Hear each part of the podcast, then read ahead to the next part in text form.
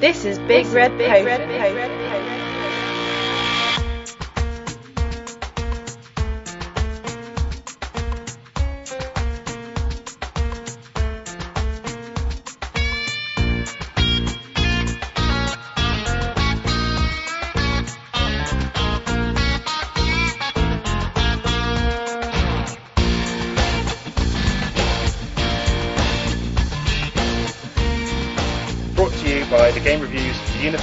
Network, and a gentle, reassuring hug. This is Big Red Potion, the podcast that subscribes to the philosophy of DJ Atomica. I'm your obdurate host, Sinan Kubba, editorial and features director for the Game Reviews, and basking in the fading glow of an American summer is my partner in crime, the man who puts the complex into shadow complex, TGR's complicated previews director, Joe DeLia. Joe, it's a pleasure as always, and how the hell are you? I've been doing pretty good, sir. I actually, uh, we welcomed my girlfriend's new niece into the world, uh, Emma Claire.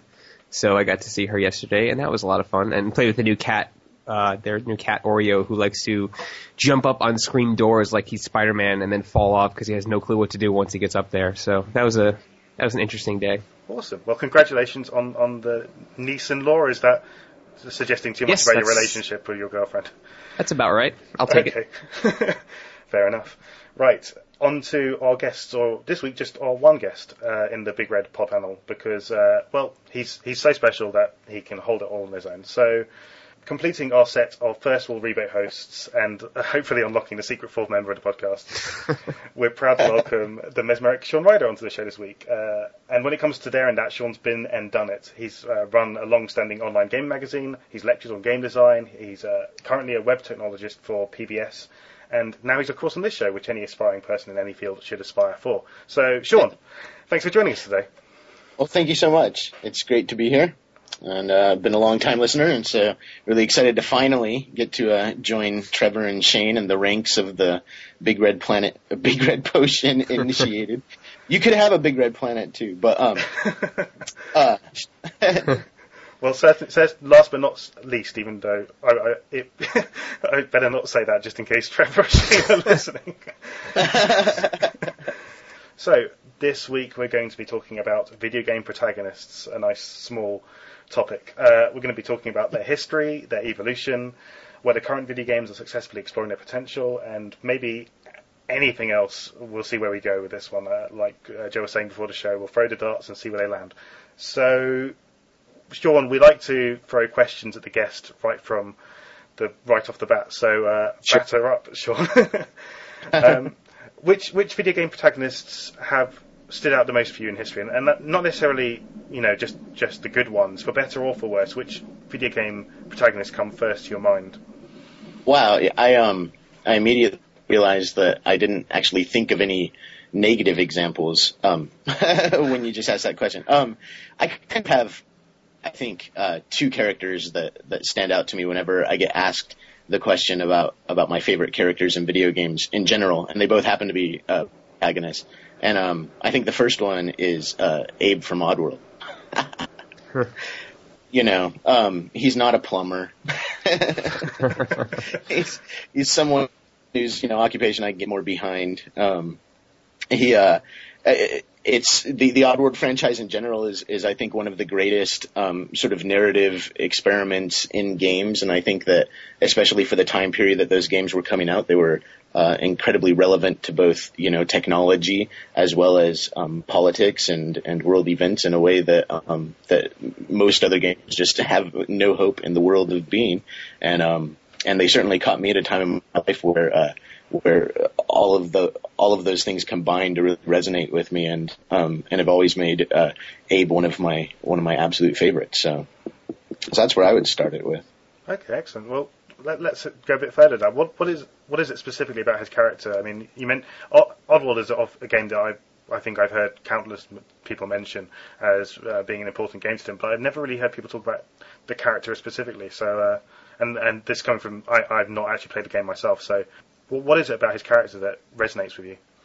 you know, I think one of it is that uh, he's sort of conscious. uh, You know, I think this was a conscious design um, decision on the part of you know Lorne Lanning and um, the whole group, but that that uh, he's not the traditional hero. You know, he's not the the big burly guy with a lot of weapons and everything. Uh, you know, uh, and and this is um, told through some really excellent um, cinematics. Um, Abe is is basically uh, the chosen one of his people. The Mudokons are exploited um, by this terrible outside race that comes and sort of corporatizes uh, the entire uh, planet and uh, forces them to work with them. And in um, in the very first game, he realizes that uh, they're planning on turning uh, the the uh, his people from slaves into products, which is probably the only worse thing than a slave, right?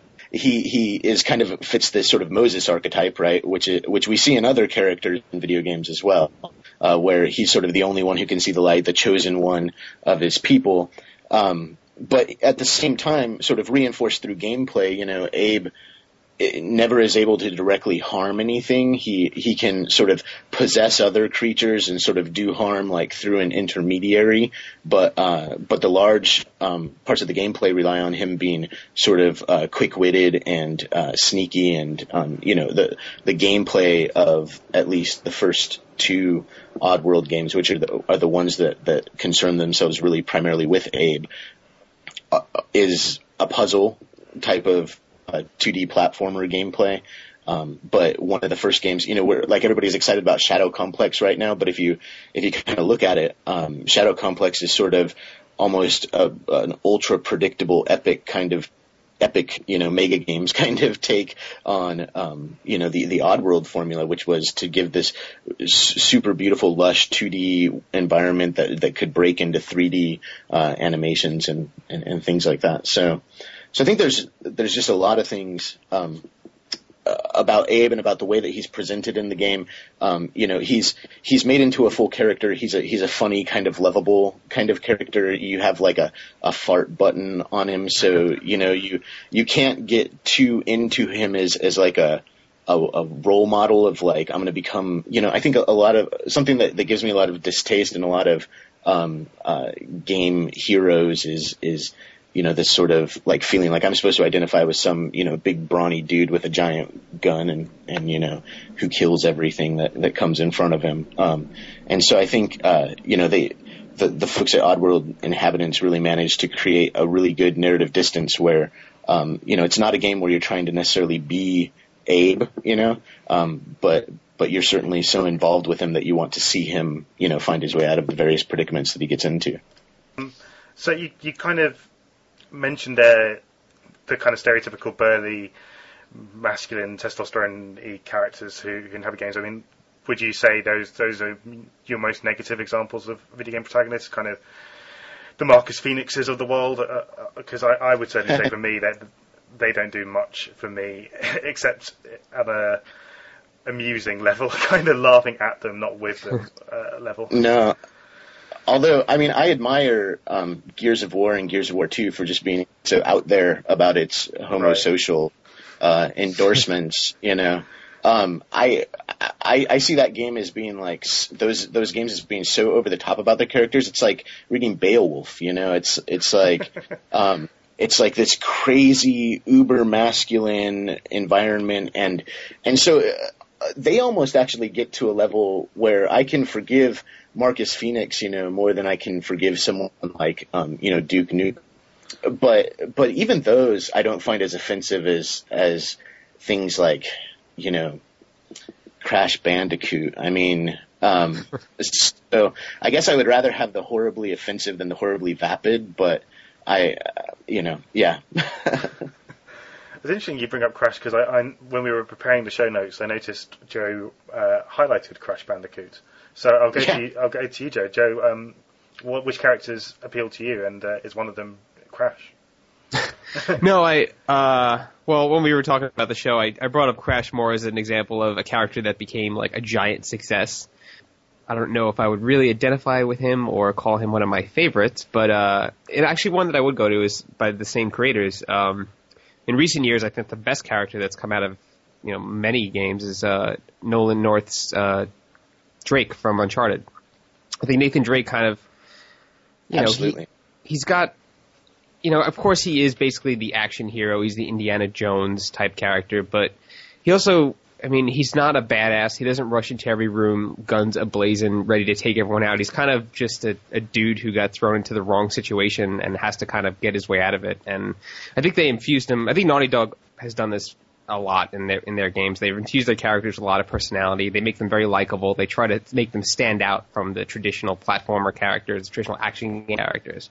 And I think with uh, with Drake, really they kind of set a bar as far as like the third person action platformer characters as, as far as you know making this person interesting and of course they established Nolan North as pretty much the only guy that you can go to now as a as a voice actor in a game because he's been in 25 games since then but um I mean yeah honestly like the only game this year that I was really aside maybe from Batman the only game this year that I was really looking forward to playing as a specific character is Uncharted 2 and I think that says a lot you know, that's really interesting that you bring up Uncharted because I think it's fascinating how it's a game that is trying to emulate a movie genre that is historically sort of known for having these kind of real flat protagonists mm. that are are someone that you can kind of you know like you think about Indiana Jones or Buck Rogers or someone like this who you know this is Uncharted the series is very much this kind of serial cinema kind of homage in video games, and I think it's excellent at, at everything that it's trying to do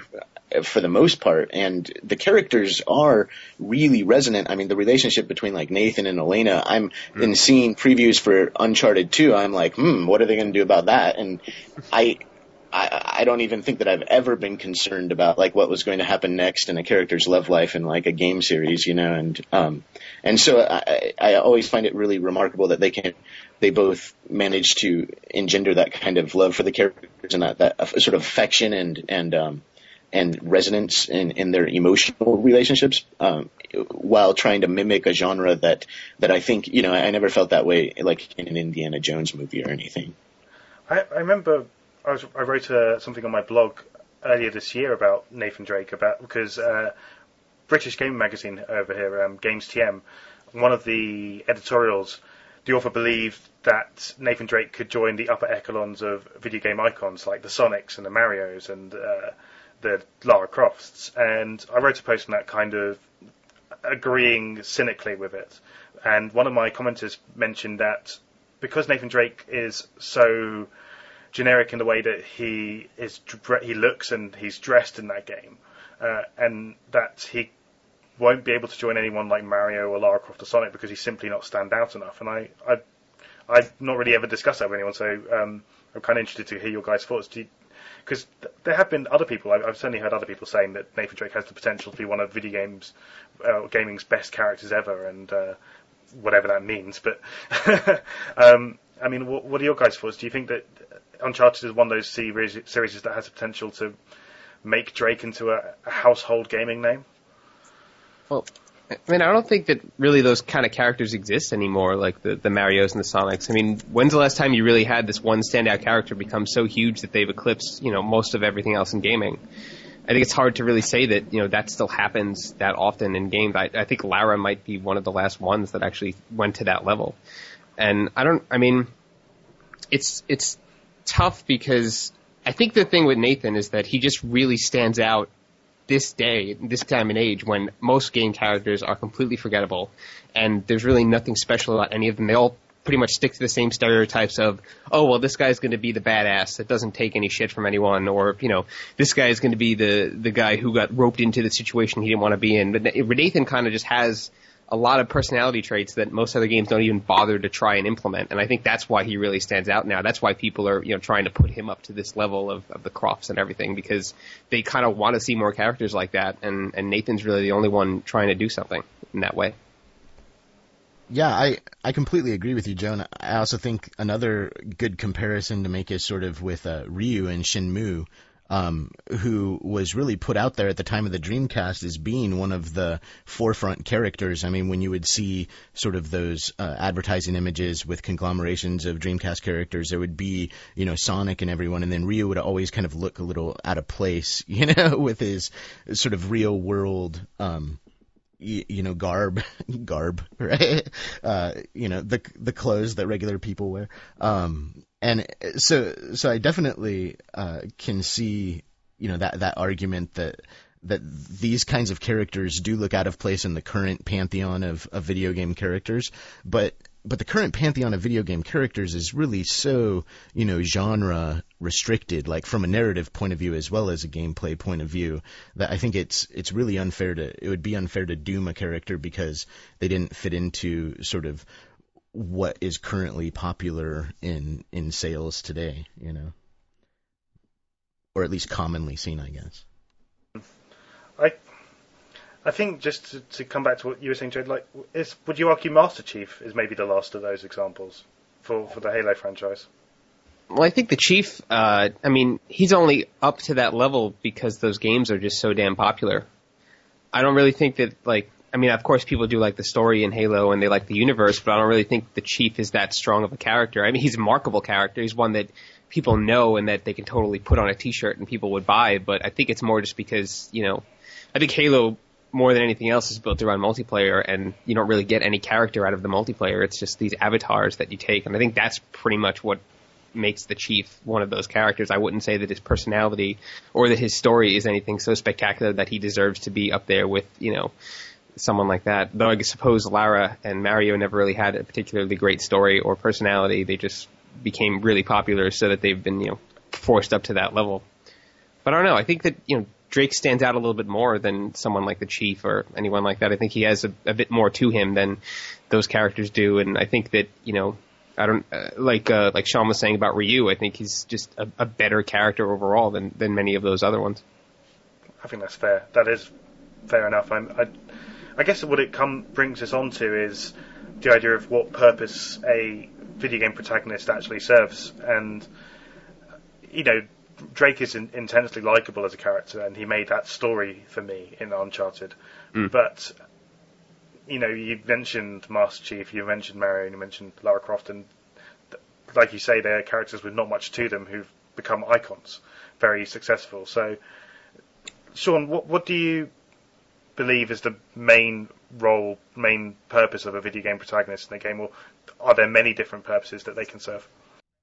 There's, I think there's at least sort of three ways that I see uh, protagonists in video games. I, I think that, that you have to kind of recognize a pragmatic uh, if you're if you're building an interactive experience in, in some way, shape, or form, uh, the embodiment of the player is is often required, or at least for a lot of different types of experiences, is completely required.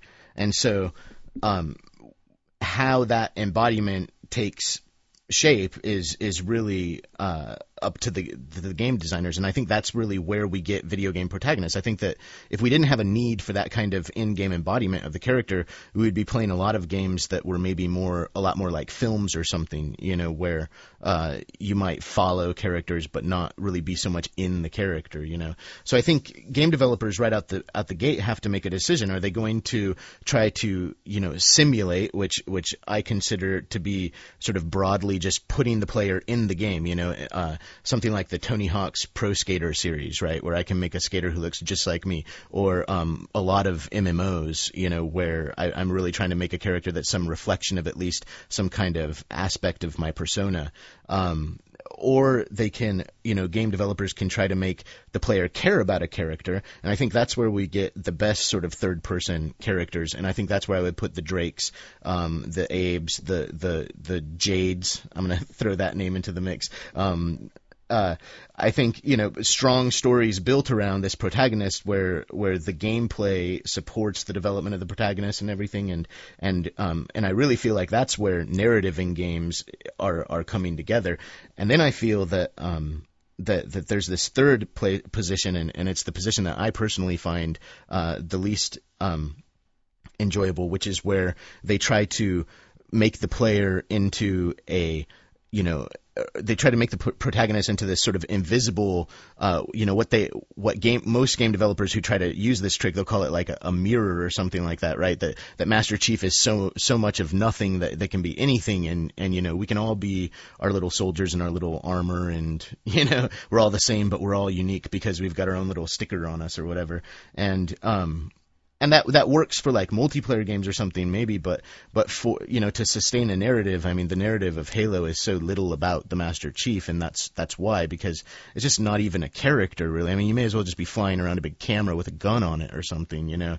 Um and i think you know, some games try to play with that, and I think like a game like Bioshock, you know, um, starts out that way where you feel like you're really this kind of nobody character, and then as you work your way through the game, uh, things happen in the game story that play on this that that aspect of the protagonist. So so they kind of get an exit card, but but yeah, things things like Master Chief I just find um, to be the least compelling, and and those games are only fun because the act of playing a game is fun, you know. I think what you said about being a camera with a gun, I think that is like 92% of the games that I've played. I mean, that kind of fits the role right there. I mean, you know, a, a lot of games that just the the characters are either just so vapid or uninteresting, or you know, they fit one of those stereotypes like the badass character that I really have no interest in in learning about or playing as. And it becomes almost to the point where, yeah, you know, this character is there, and technically I am them, but I'm really just playing this game and I'm having fun playing this game and what they do really has is of no interest to me whatsoever. It's just uh, you know like I played through Resistance 2, which I know is something that um, you're going to be doing Sinan uh, pretty soon. Right. But um, like the main character in that uh, uh, Nathan Hale, I believe is called. Like he literally is like the stereotypical angry, gruff voiced idiot who talks like this and gives everyone attitude because he's so badass and like it really was just such a frustrating thing to watch in that game because like I mean you're not saying that you know the the whole aliens invading Earth thing really could have been something special uh, narrative wise, but I mean they could have done something a little better with it. And instead, every time the character opened his mouth, I cringed. And like that's the thing, like that game, I pretty much was just playing as this, you know, camera with a gun because I kind of didn't want to play as this Nathan Hale character. I just wanted to get through the game and see all the set pieces that they put into it for me. So yeah, mm-hmm. I mean, the, the purpose of a protagonist in a narrative game, I mean, unless it is the the Nathan Drakes or as you said, the Jades of the world, it's kind of hard to to look at them as anything but a camera with a gun. Well, to play devil's advocate, if I can, there's an argument maybe, and I, uh, this is something I guess Shawn was saying regards how the developers would maybe argue it, that in a war situation, which I guess is what most of these games you're referring to, the, the camera with a gun will be set in, that uh, the soldier is reduced to something insignificant, it has something small that's part of a larger sum, and that by making the character so vapid, you're shifting attention onto the into onto the events of the war. And uh, again, I'm saying I'm playing devil's advocate. I just mm. I'd be interested to see what your answer is, and, uh, because uh, I think personally there's a bit of a weak argument. Well, yeah, it's also an argument that sort of only works for a portion of the game. I think that for the multiplayer portion of the game, Halo has relatively strong, you know, character creation tools, right? Like I, I can make my armor, you know, my color, and I can put my little stickers on it. I can put, you know, my motto in and have my, you know, chosen screenshot on my homepage and stuff like that, right? So mm. from that angle, I think it actually holds up much better as creating a narrative that somewhere in the universe there's this ongoing battle and we're all kind of teleporting into it, you know, to, uh, play our role in it as these faceless soldiers, right? Right. Um, but but then when you actually play the story mode of, of Halo, where you're supposed to be like the last savior of humanity, you know, um, at that point, you know, we're, I mean, you, you know, I, I think about, you know, like, like Kings, you know, that, that ser- American uh, TV series that got so tragically killed um, this uh, this summer, but you know the the whole thing built around you know we we like to remember heroes, right? Like people who save humanity get their names written down, you know, and and they get uh, you know lauded in movies and stuff like that. And and on in Halo, we're supposed to believe that we are playing a person like that who has been honored, you know, and everything, right. but uh, but who is still this just nobody, you know. I think that's where the problem comes in. I I think the best counter argument for it for me is, is probably the Call of Duty games because especially Call of Duty 4, which I think for me made the most of the characters that you uh, that uh, your protagonist uh, is accompanying in that game. So you, you actually get a sense of the personalities, even if they're not incredibly detailed or complex characters. They they still have personalities. They still have a certain level of uh, a certain a role to play in, in that game. And uh, I think what that game did for me was not necessarily give your protagonist much character, but at least made him feel that he was part of, of a small thing that had a personality within a, within the larger thing. And uh, what it did so great, and especially in that game, is to remind you quite bluntly with a, a, certain scene that uh, you are a part of a, a much bigger thing and that your your character is insignificant. But it, it didn't do it in a way that made made you feel like it wasn't worth playing. It just sort of went, oh god, yeah, this is a war. Um, Which I, I, I'm not saying that, that that's maybe the best approach. I'm saying I think it, it did a much better job, than say something like Resistance or Halo, which I, I completely agree with you guys. I, I had Nathan Hale does nothing for me. He's a completely vapid character, like you say, Joe. Yeah, I mean, and I, I think that you just brought up something interesting. Is that you know I was thinking about it before how most games uh, kind of put you in the role of the character that will change everything. You know, you you're the center of the universe in most games, I will say. But in Call of Duty, they kind of did something interesting in that you were just one of the many that you know that did some good in this war and like as they kept switching you from from soldier to soldier to soldier and they do this in all of the call of duties but you kind of just you feel like you're you're part of this group of of larger things. You're not the one person that's going to change you're not basically the infamous character where you are the person that is going to change the tide of how things are going. And i think that's really interesting. I like it when they do that when they just make you a seemingly normal person within this this world of of chaos. And um you know, it kind of shows that not every game has to put you into the Gordon Freeman shoes to, to make it interesting uh, narratively. There's his name. I was wondering how long it would take for Gordon to get mentioned. Someone had to do it. well, let's get straight into that because I, I guess it kind of plays into what you were saying, Shawn, about developers expecting players to superimpose himself upon characters, and the one the one name that always gets mentioned by that, and not least by me, is Gordon Freeman uh, from the Half Life series. What, what's your take on, on Gordon Freeman? Well, see, that's that's where I have to somewhat eat my words because certainly uh, scientists as protagonists, uh, I think is something that doesn't happen nearly enough in video games, and um, I far prefer to be playing the scientist instead of just saving scientists who are, you know, running around in their lab coats.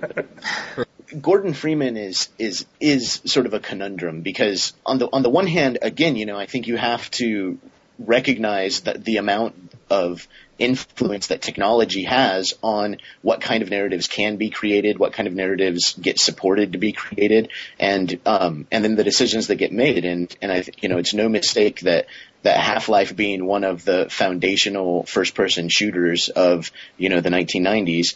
Um, of course, the character uh, who who is that protagonist is is not going to have a, a physical embodiment. You know, we think about like Doom and the Marine, right? We don't we don't know who that is, you know, and that that is very much the the Halo thing. And and so I would see Half Life as being the first game that was really trying to uh, give you back the notion of character in uh, in first person shooters. And there, there there were other games, you know, kind of uh, contemporary to Half Life or, or, that came relatively soon after Half Life. I'm thinking of things especially like um, System Shock 2 right. and stuff, which was a bit after that. But um, you know that that also experimented with that, and because I think developers quickly saw that the technology of the first person shooter gave them something that they really wanted to work with in game development, but that it also created these really significant you know, stumbling blocks. I mean, I've had a lot of developers at E3 talk to me about how in this game we made the decision to go third person because we wanted to make the, the player care more about the character and so they need to be able to see how cute it is and everything. Um, I've also had developers tell me in, in this game we have such an awesome graphics engine that we want people to be able to appreciate the movement of you know this character's hair or something like that, right? So that's why they they went third person. And so you know technology decisions always get wrapped up in these narrative decisions, you know, and um, and I think that that if you view it that way, it makes a little more sense why Half Life really does break the mold, and Gordon Freeman does become end up becoming this kind of um, more sympathetic nobody character, you know, uh, where you you do kind of find yourself, I don't know, wanting or, or at least projecting some aspect of yourself onto him. Um, so I think they're relatively successful with that, actually. I mean, yeah, like when when Half Life came out, I think it was what 1997, I believe. Uh, there really was nothing else. I mean, there was the you know there was the, the Doom Marine and the BJ Blazkowiczes of the world, but I mean the the fact that I think what Valve did, and which a lot of developers kind of try and do now, is is envelop this story around the character that you're kind of walking, almost like an amusement park ride, where you're kind of walking through all of these things happening in front of you, and everything, in a way, the story gets told to you that way without you actually being involved. Like Gordon doesn't talk or anything like that, yet everything happens around him well enough that you you get a sense of what's going on, and you get a feeling for who this character is, even though he can't say anything to you and stuff like that. And especially in, in episodes one and two, where they have um, or actually uh, Half-Life 2 as well, where they have uh, Alyx basically being your your entry point into this world. Alyx, you know, she talks to you, she she gets everything explained for you. She she kind of acts as this, you know, this partner throughout the game that you you care for and you want to see uh, taken care of and everything like that. And when something happens to her, you kind of do, you know, uh, get worried or whatever like that. I think they did a great job of characterizing Gordon not just through his own actions, but also through the actions of the people around him and what they react to him and the ways that they react to him. And I think that's great. And I think that kind of uh, storytelling is is definitely uh, one of the, the best ways to go in a first person game. There's this great YouTube video um, which I found is Half Life and Half Life 2 in 60 seconds, and Mm. it's it's basically a, a, a 2D animation that very quickly explains the plot of of those two games, and I think it happens about 10 or 11 times throughout the game. You have ancillary characters going, Gordon Freeman, Gordon Freeman, Gordon Freeman, Gordon Freeman, Gordon Freeman, mm. and that's just I think that beautifully illustrates that game because, like you say, it's all about the the world around Gordon reacting to him and, and in fact just registering him, saying that he's there. And, and I mm. think especially in episode one and two, the the way Alyx communicates with Gordon gives it doesn't. I think I've said before it gives him personality, and I think that's not quite right. But it you can it it gives him. It's difficult to, to verbalize. It gives him something to react to, and you can almost kind of uh, estimate or guess at wh- how his personality would be. How would someone deal with being, you know, the the hero, the chosen one in this world? How would they deal with this relationship with this female character who clearly is smitten with him, but he has to protect? And it, you just you can kind of establish personality points about him, and but because like he is silent, and and silent protagonist is something we're going to get into from this, obviously. Um, you can no, superimpose and project are very difficult words to. I don't, I don't think they quite verbalize how how you how you are with him, but you can get into that world a bit more because you can kind of accept that and identify with him. And I guess because he is like a scientist, like you said, Shawn, he's not that burly masculine hero, so it doesn't feel like he's completely uh, unidentifiable with. And I guess I, I- it's difficult. I my views on Gordon Freeman change from day to day. One one day I, I- think he's the best video game character ever created, and another time I, I go a bit more with what um, other people have said that uh, maybe we say too much about him, and in fact he's actually just as bland and uh, lifeless as any.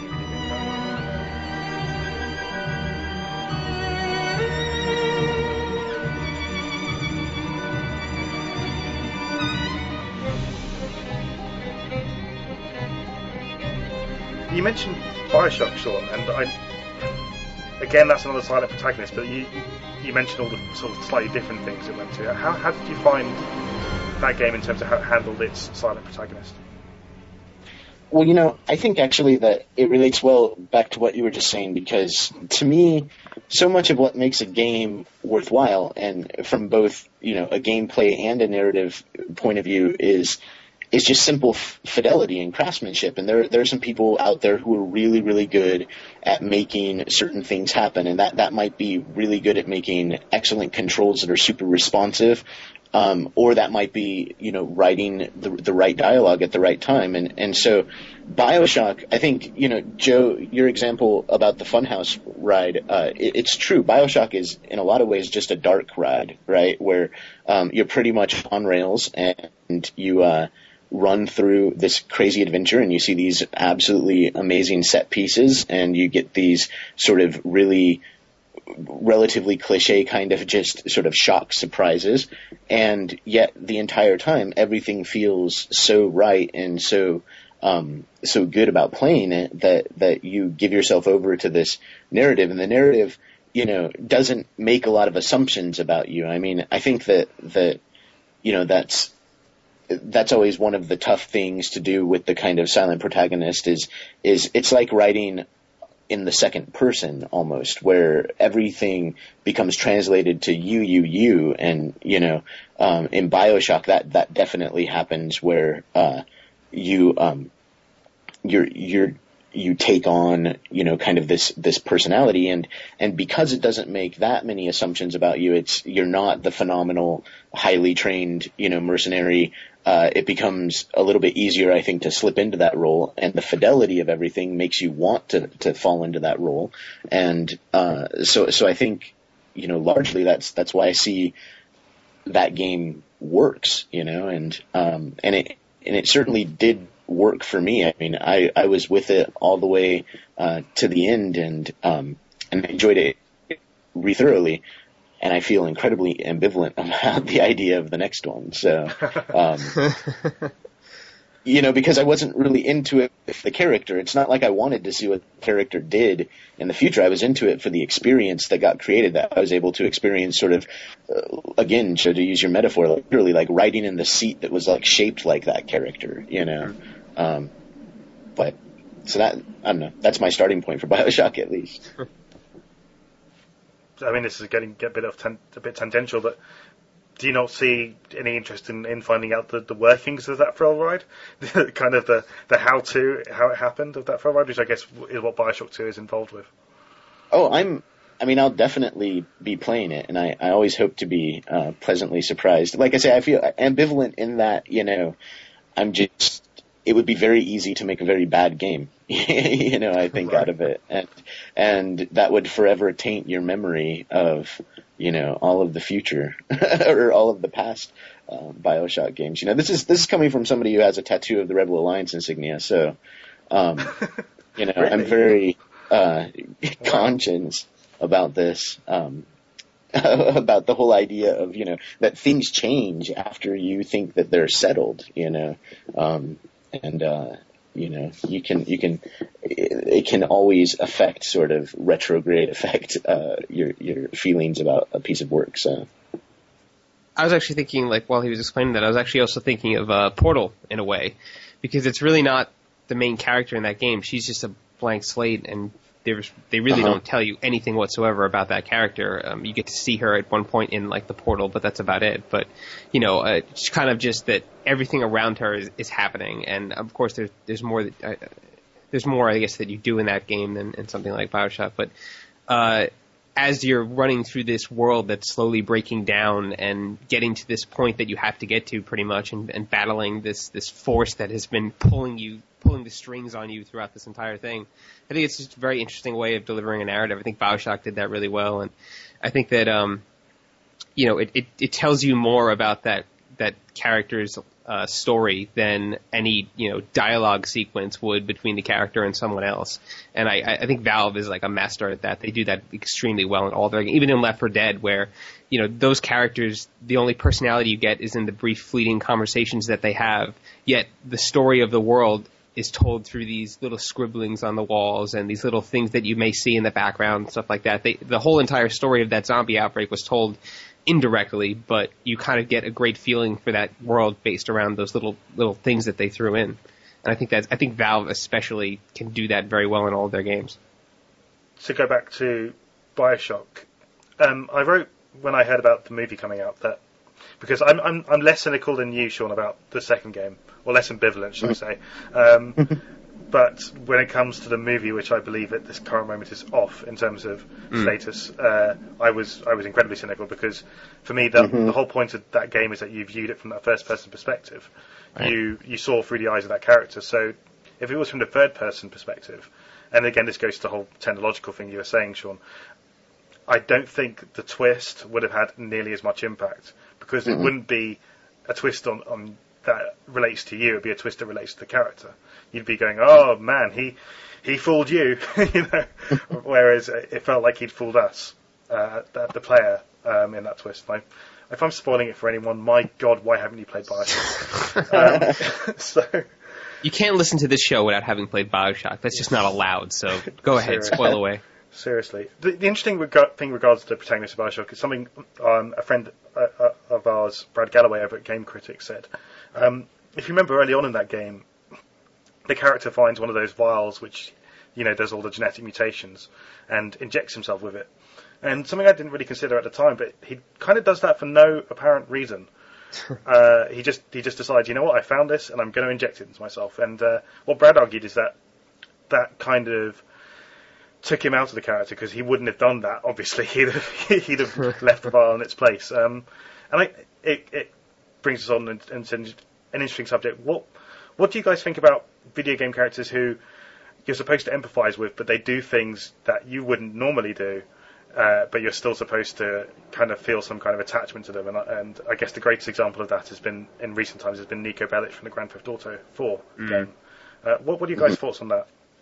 Yeah, I mean, the, one of the things that's always bugged me about games is how you know they'll they'll give you control over a character through 95% of the way, and then at the end they will, you know, relinquish control and they'll have that character do something that you don't get a, an, an, option in. And I think Grand Theft Auto is a great case of this because I, I didn't particularly empathize with Niko. I didn't like the character that much, but um, especially during some of the more you know brutal things that he did in that game, I just found myself saying, you know, I would never do this. This is something that I don't want to see happen. But I mean like in games that give you choice, uh, you know, even if I say to myself, "Yeah, I'm going to totally play this game as an evil character," uh, I want to see what happens. I, I find myself quickly forgetting to do that uh, a couple minutes in and going with what I think is right, and I kind of you know place myself into those type of situations and decide what I would do. And I think it's it's hard for us to really get attached to a character when they're doing these things that you don't really want to see happen. And I think that uh, you know, I think in Infamous, there's a few key ca- uh, cases where uh, during like the non-interactive cutscenes, something would happen that,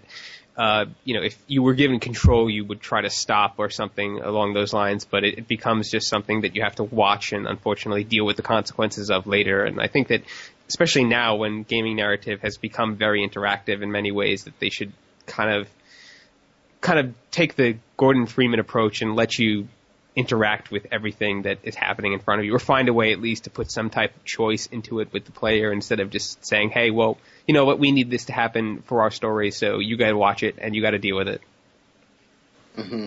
Well, you know, it's it's kind of, uh, and not to not to kind of harp on the whole forming content thing, but I mean, it it does come back to this this whole question of of like you know, developers want to make things, you know, in, in, something like Infamous, like why can you choose what abilities you have? You know, if you, it, mm-hmm. it's either like a superhero simulator or it's like the story about this particular thing that happened, you know, but, but it's straddling in between. And I, I feel that way on, on so many of these games that, that uh, you know, like like Fable Two, uh, I felt this way about. I feel this way about, um, you know, Knights of the Old Republic, and although there, I think the fictional um, setting helps cover it up a bit because it's like you don't have to really evolve the story that already exists. But but in the end, it's this clumsy kind of these these good evil kind of choices, which I think in a lot of ways you could make an argument that this is just lazy storytelling. You know that that part of the job of an author is to make those decisions. This character is good or this character is bad. I mean, you can't imagine like great works of fiction that could go either way, you know, although we can maybe make that a Twitter meme. Um, Done. Look out for it tomorrow. uh, but but really, I mean, it, it would radically alter the story, you know, if Romeo decided he didn't like Juliet and could just go with these two redheads over here, you know. Um, that would not be the same story and you would not think of it the same way and it would not feel the same way when you kind of enacted that you know and i think that's that's the tension that you, that you have with these things that are interactive is that you're giving over part of that control. It's kind of like Steven Poole said about uh, Resident Evil 2. I think one of the greatest criticisms of Resident Evil 2 that I ever read was was his uh, essay about how the camera angles in that game being stationary were both essential to create the ambiance and the and the fright of the game, but also one of the things that were totally anti video game about that game. You know, the notion of taking away, you know, camera control or something is really counter to what could be done in an interactive environment, you know. So um so there's there's a lot of uh you know things decisions that I think again get made because of these these sort of uh, technological reasons, or just maybe because we're still trying to explore these these media and um, and and we're we're not yet sure how to deal with that tension between freedom of choice and that sort of authorial intent. You know. I, I almost 100% agree. um, I feel, especially with Infamous, I, I read recently a post from our previous guest on the show, Angelo, about Infamous, and he, he argued that the choice choices in that game were more multifaceted than the choices in something like Fable 2 or Fallout 3 because the main character Cole went through his thoughts regarding each choice. So he'd go, should I should I do this or should I do that? These are the pros, these are the cons, mm-hmm. and I understand that, but I, I think maybe that from my perspective, that was reading quite a lot into something which I just thought was establishing the plot really in, in that case. I mean, it's saying Fallout 3 you'll just have the, the peripheral characters tell, say that information to you, or in Fable 2. And uh, for me in Infamous, what I don't think he, he agreed with was that for me it was just padding. Uh, like you say, it's just bad, not even bad storytelling, it's bad game design. Because at the end of the day, like, like you were arguing, if someone decides to shoot someone, or, or doesn't decide to shoot someone, that's not going to end in the same ending. you know, that's not going to produce the same mm. end to a story. That mm-hmm. things are going to drastically change, and yet with all these games with more choices, you end at the same point, and that confuses me. Like in in Grand Theft Auto, I forgave it a bit more because it, it more felt it felt more like a game decision than anything else. It it, it was. I, and I think that's a fault of the game design in anything more than anything because it was obviously trying not to be. It was trying to make me care about the characters. But uh, for me, I just found myself thinking, well, if I have this guy's pad. That's better than having this guy's pad. uh, so, um, regards Niko specifically, this is this is an argument that's been going. I've heard it many many times, but I guess it was brought up most by N'Gai Croal and uh, Stephen Totilo on on N'Gai's blog, and Stephen was arguing that what you argued, Joe, that basically the way Niko acts in the second half of that game is not constant with how he acts in the first half of that game. So yeah. he didn't he didn't feel attached to character. Whereas N'Gai, I, I just wanted to get your guys' thoughts on this because I think it's a really interesting point, which I, I think I'd, I'd come to, but maybe not quite as, as well put as N'Gai had, which is that maybe what we're seeing of Niko in that game is is not what we should take at, at face value, if you get my drift, in, in, in that say in those gameplay moments where he goes into the, into that kind of rage and psychopathic rage, maybe that's just uh, for show. Maybe that's just him getting out all of his emotions, not really uh, showing what he's actually thinking or, or down deep down. And uh, I think it's interesting because it's one of those few games where you are with a character for so long, but you never get access to his inner thoughts. Uh, I, I, don't know if that changes things, or if, or if N'Gai's may be looking a bit too deeply into something which is actually more obvious. I don't know. What, what do you guys think? I mean, did, have you have you both played Grand? Theft? I know Joe, you've played Grand Theft Auto 4. Did you get? Oh yeah. Shawn? Yeah. Okay. Yeah. I in fact, uh, Grand Theft Auto 4 was the first Grand Theft Auto game that I actually completed all the way because I felt like it was a much better character experience than than previous editions. So. Um, I know that that doesn't address the actual question at hand, but that's my comment. Um, it's like watching The Sopranos, right? Um, I, you know, there were people who watched The Sopranos and who were sort of invested in this the way that, uh, you know, they might be invested in a soap opera or something, right? But to me, these these are such such cartoony people that um, that in the end, you know, I, I wasn't really surprised that he would, you know, be overcome by his greed. And uh, was it like a textured, like good story? I no, definitely not. You know, but um, but compared to previous Grand Theft Autos, was it textured and good? I think absolutely, you know, and um, I think that the uh, the sort of growing up that the series did there, and as well as the the less ambitious nature of trying to uh, you know provide you with so many things at the end of the game. I mean, Grand Theft Auto 4 is also one of the few games where you end it like you you don't own things like car dealerships and you can't go buy you know lots and lots of. Cl- I mean, you have this very finite set of stuff you can acquire. Um, you know, I think I think that uh, that it it it worked for me for for for how I took it and and seemed you know consistent enough. Um, I, I don't think that you know Niko was ever that sympathetic of a character, and I can definitely see the argument that um, that you know towards the end uh, he he he's definitely a lot more of a ruthless character who, uh, you know, and he, well, and he's he's turned on himself, which I which I took as being kind of you know part of the point, a clumsy point, but you Right. know, I, would go down actually. Um, I think the the emphasis they were obviously going through, and, something you pointed out, is that they wanted to have a tragic ending for that character rather than Mhm. this successful ending. And uh, to do that, they had to do what they did to Niko, which uh, maybe they could have made it a bit less sudden. um, but I, I, I go with you. I think it, it, it got the point across, and uh, for me, I prefer the storytelling in Dragon Ball and uh, and the things. Um,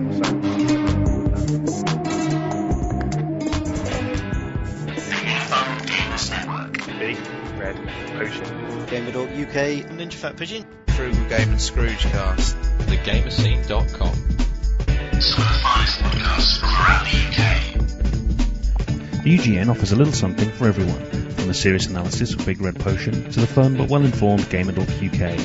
Frugal Gaming will bring you gaming bargains to help keep your hobby alive, whilst Ninja Fat Pigeons offers one of the best and friendliest communities on the internet. And if you're one of us mature gamers, find like-minded comment with thegamerscene.com.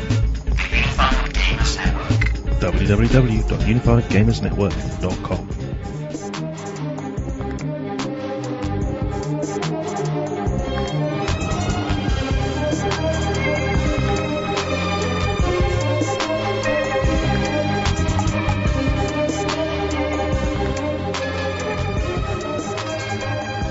This is something Andrew Vanden Bossche wrote for Gamasutra last year about Gordon Freeman and, and how the player can never actually be him because while they while Gordon will not do what you don't want him to, say like uh, uh, opposed to saying in Grand Theft Auto 4 you can't not kill someone in that choice.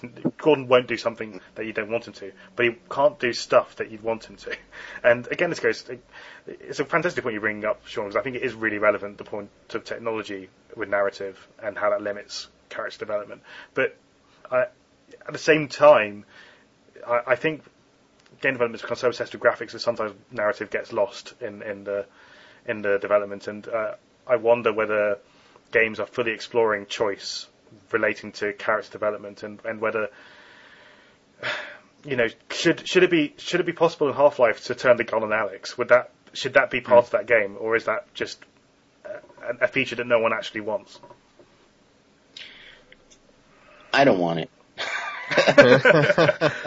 um, I uh, no, I think I think that this is the this is the tension. I mean, if you were reading your novel and you came to you know page 249 and all of a sudden it was blank, right, and just you know your ad here, right, um, that would be a weird experience. And I think that that's a lot of what causes problems for us. Um, is again, you know, that that flexibility, the interactivity itself. Um, as far as like, should you be able to turn your gun on Alyx? I mean, I think that I think that what we need actually in games is more authorial decisions. You know, uh, again, to bring it back to um, characters I think are awesome in games. Uh, Jade from Beyond Good and Evil is certainly one of those characters that I think is is absolutely phenomenal. One of the best uh, female role models out there, but also uh, one of the best combinations of being both sort of physically dexterous and and dangerous, but also uh, very mentally acute and uh, participating at a level of you know intelligence that you can appreciate.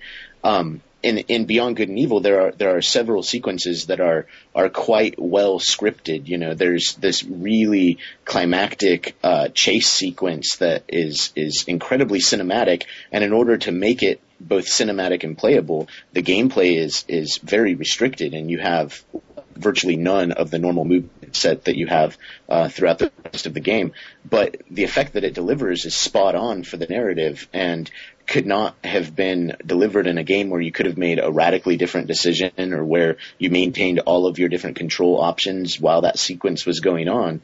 Um, and so I think that you know, we actually need developers, I think, to be more brave and to make those tough choices. You know, there's a an axiom in, in web design that that like putting everything on the page is easy. It's it's ripping everything out. You know, uh, Right. most most programs that you install have like all these widgets turned on, and you got to just figure out which ones you want to turn off in order to make everything usable. You know, um, and uh, and I think that that that in games we've seen this as you know the the technology race has been so significant and everything has just grown up to where we're just throwing everything that we can at a game and it's partly you know the the marketing and the business where they want like those bullet points that they can put on the back of the package or in the press releases and um, and if you don't have, you know, eight more guns in version three, then, you know, you're not as good as version two. And, um, you know, I think it, it gets all wrapped up in all of that stuff. And, um, and it's, it's just, it's really sad because it, it undermines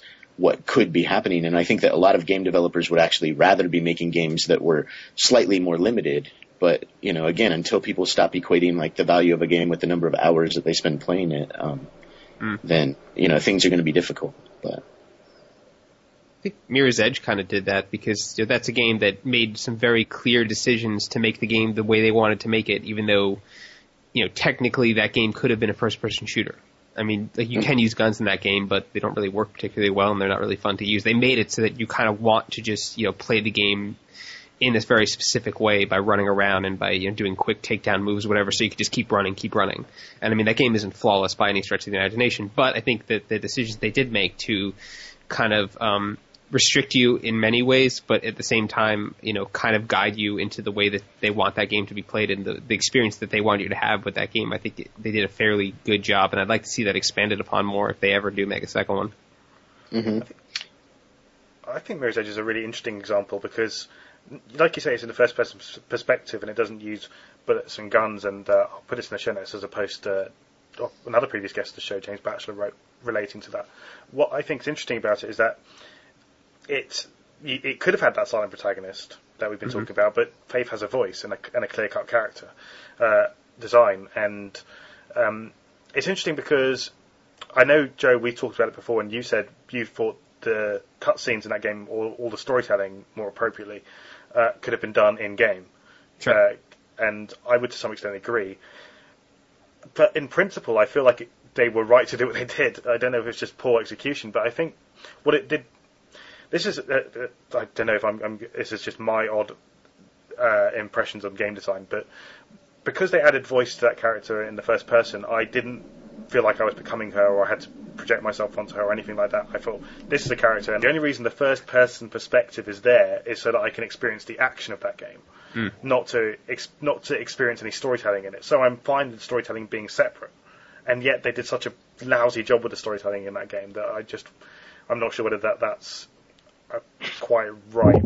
I don't know. Uh, would you do you think it was just poor execution of, of the storytelling in that in that sort of cartoon kind of lousy animation they used, or, or is it something they should, if you have a first person game, you should kind of keep everything in that first person view?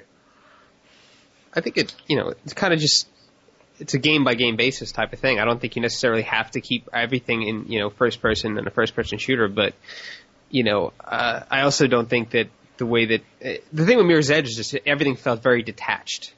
Right. Like those cutscenes, uh, they weren't particularly attractive to watch and they weren't, you know, the, the style was completely opposite of what you basically saw in the game. And I think that, you know, had they even just gone with in-engine cutscenes for that, it might have done a better job of kind of getting you into the story, even though it was wasn't particularly well told to begin with. But I, I, think it's a, you know, it, depends on what kind of game you're trying to do. It depends on what kind of experience you want people to have. If you want something like Half-Life, where you're in this character's head the whole time and you want everything to happen around you, I think absolutely it should be all, you know, first-person type of experience. But if you're going to do something that you know requires um, outside storytelling, like you know cutting to different perspect- uh, areas where your character won't be, and and, and filling like the uh, player in on stuff that the character shouldn't know yet. You know, absolutely go with some type of cutscene that that fits in with the style of the rest of the game. And I think that the visual design in in, Mass, in uh, Mirror's Edge was so great that the fact they didn't extend that into the cutscenes uh, with some type of in-engine work or something a little bit uh, more fitting to the gameplay and to the style of the actual game is kind of sad. And I really hope they they change that in the second one so that it's a little bit more engaging.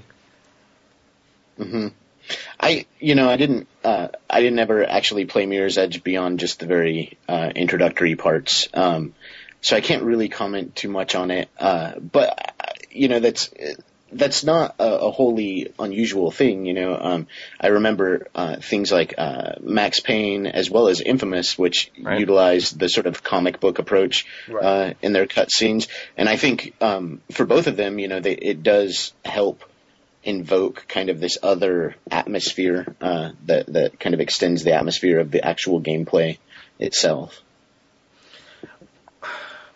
I disagree. I didn't like Infamous's comic book cutscenes. I, I, I guess I found it a cheap way of reminding you this is meant to be a comic book superhero game, and uh, I thought the game Uh. had the strengths on its own to to, to do that. Uh, and it was just maybe they felt their engine was a little bit too realistic looking for that game to, to convey the, the superhero image, and then you had this really. So so what they did is is kind of emphasize it in those cutscenes, and I think that was a, a poor choice. I just I'm I'm I'm not sure if it's. I think Joe, you're right to say it's by game by game basis, but I kind of have more respect for a game that tries to do everything from one perspective, and I, Sure. I think you know that always helps character attachment uh, because it remind it, it kind of this is like you were saying at the top of the show, Shawn.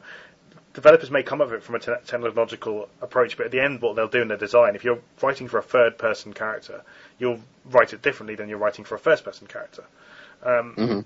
And I, I think it sets that relationship. And I, maybe it's lazy from on my part. I don't want to attempt to experience anything else, but I, I, I play first-person games different to the way I play third-person games in terms of how I relate to the character. And I, I'm pretty sure I'm not the only person who does that.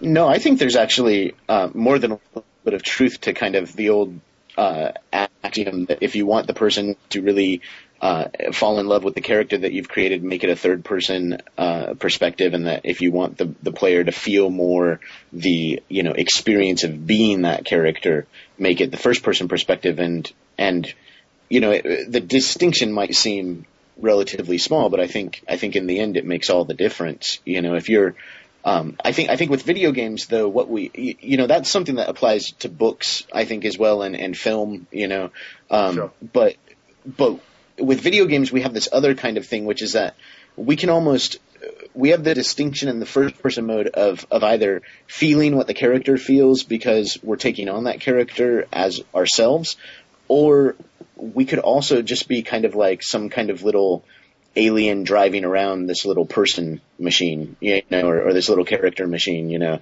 and uh, and so in the first person perspective, you know, um, I mean, it's almost like games like MechWarrior or something where they they they show you the cockpit. I mean, uh, that that whole you know view of the arm and the gun and everything like that also also becomes sort of this standardized cockpit HUD, you know, uh, where it's like you're you're you're piloting this this this uh, character rather than either sympathizing with the character or watching the character, you know, enact their own volition. So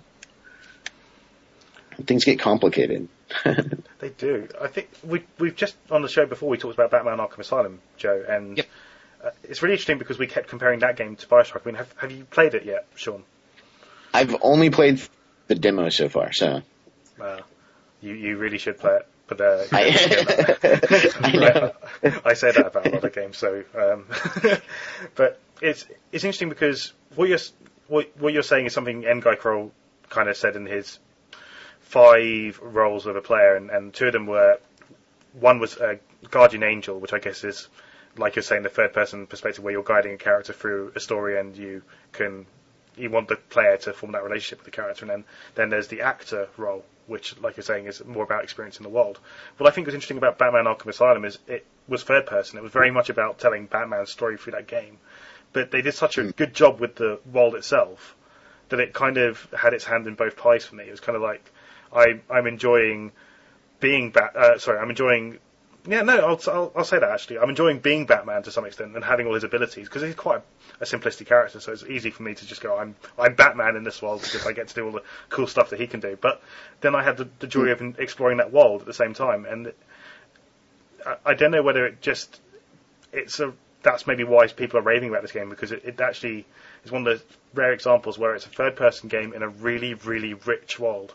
And I find third person games tend to have, oh, because obviously they can, compared to a first person game, have a less rich world. And I get, we're going on a tangent, there's a very little to do with character design, but I do think perspective is a, a really important part of relating to a character.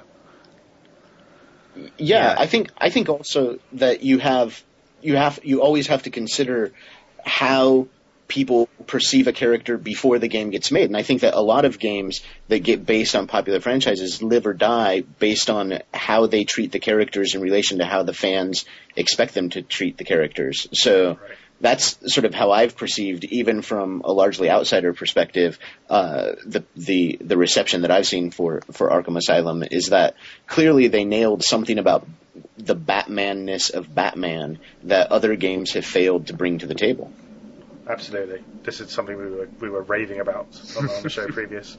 I mean, what, uh, Joe, you, you have played it. I mean, am I am I just looking reading too much into that game, or am I maybe touching on something?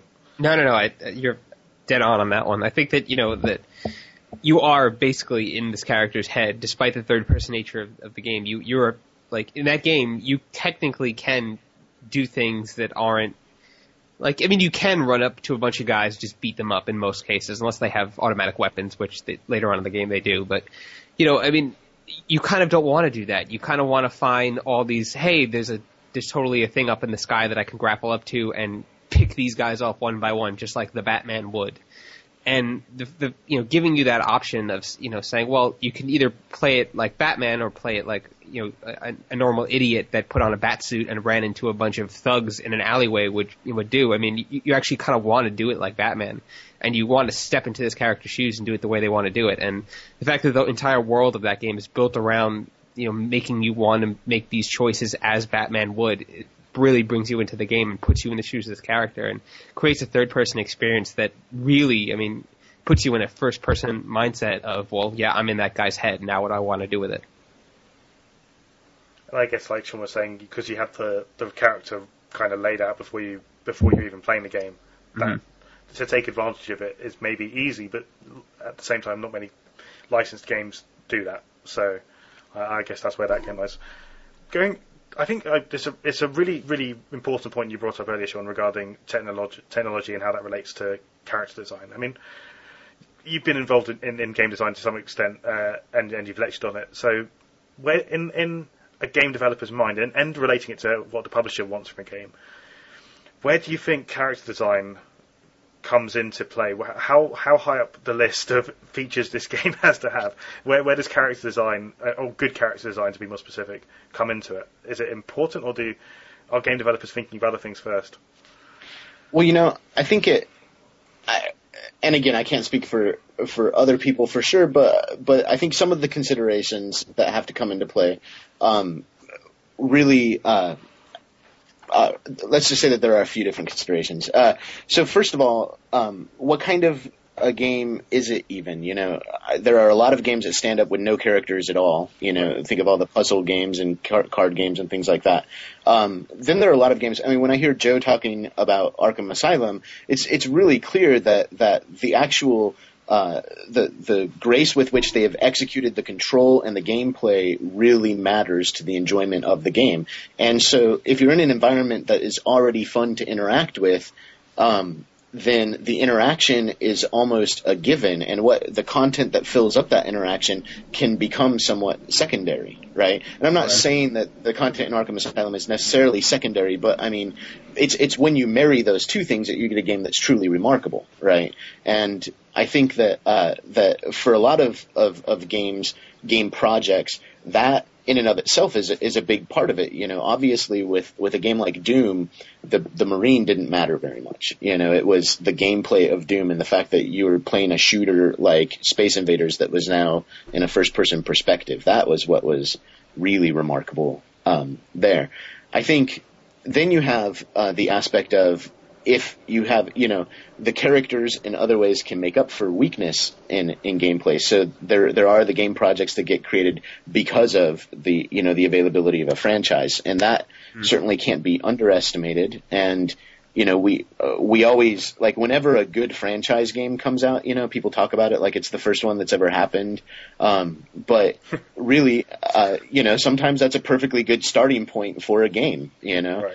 And um, I mean, the talk about Arkham Asylum reminds me of the talk that came out when NeverSoft first started doing Spider-Man. You know, Yeah. and Right. um, they did Spider-Man, and then uh, Activision did uh, Spider-Man Two, and I think handed it off to Treyarch. Right, I could be wrong on that, but um, That's right. but uh, and those those two games really, I mean, those were the first games where you played, you felt like Spider-Man, and it brought that character to life in a way that games had not previously been able to do. And so, uh, you know, sometimes starting with the character is a perfectly good way to to go about it. I think those are just you know a couple of the considerations. I think in uh, in the game industry, you know, uh, characters also play can can sometimes play a much more political role. You know, uh, there are you know there there was sort of the backlash uh, against um, you know the pink box games, which was you know the idea that you take you take a regular game for kids and put it in a pink box, and now it's a game for girls. You know, Right. um, and uh, and I think the same thing happens. Kind of like characters get used in the same way. Uh, you know, for example, a, a lot of the time, you know, uh, the the narrative of a game is largely to cover up the fact that the game revolves around you know some insane violence, some incredibly shaky you know moral and ethical decisions being made on the part of the protagonist in order to facilitate the insane violence. You know, Right. uh, oftentimes um, super shaky like political motivations and, and messages being kind of uh, woven in there in a way to to support what ultimately you know we want to make a game where where where I'm killing a bunch of things and um, and so justifying those things that you're killing I think is sometimes you know too much of of a consideration from like a, a marketing and business perspective. Um, you know, I think people make games obviously for all, all sorts of reasons, and so I think when uh, you know reading some some discussion about like uh, you know something like Spider: The Secret of Bryce Mansion, and the way that uh, if you think about the way that the Spider protagonist works in that game, um, you know, it's pretty uh, pretty interesting. Where you the you know the Spider really has nothing to do with it, um, except that it, it is this vehicle through which you get to explore this much broader story that's going on, which at first you don't even realize is there to be explored because you're so focused on this foreground character.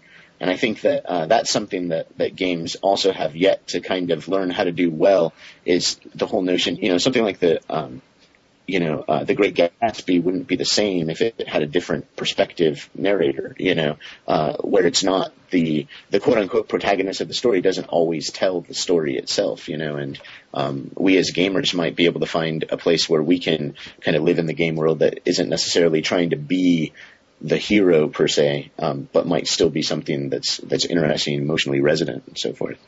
So yeah, you mentioned Spider, and, and it's.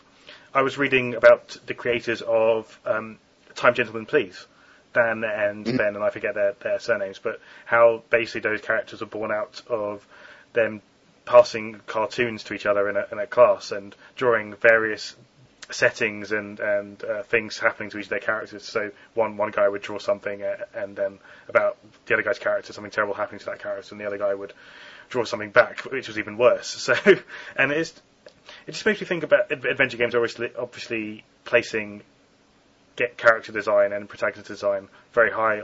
The other, the other example that came to mind because we're talking about Mirror's Edge is when you have professional writers brought in, and uh, because Mirror's Edge had Rhianna Pratchett brought in to, to write on it, and she wrote on Heavenly Sword as well. And we've talked about Heavenly Sword before and how uh, the main character in that game, Nariko, is maybe the best and only good thing about that game uh, because she, she's there's so much to her uh, that e- despite the fact that she's incredibly uh, she wears incredibly skimpy clothes whatever that she actually somehow have uh this respect for her as a as a strong female character which I usually don't get when you have such a skimpily dressed female character in a game but uh, unfortunately the game around her was kind of pants. So you were left with a with uh, the story that you wanted to find out about but uh, a game that you didn't really want to play or at least that's how I played it again, again, relating it to, to game design, what do you think about bringing in writers to write characters who from from who've been experienced with other mediums? Do you think they, it can just translate that easily, or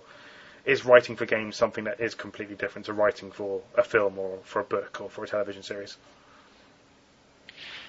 Um, wow, another huge one. I, yeah, I think know. Sorry.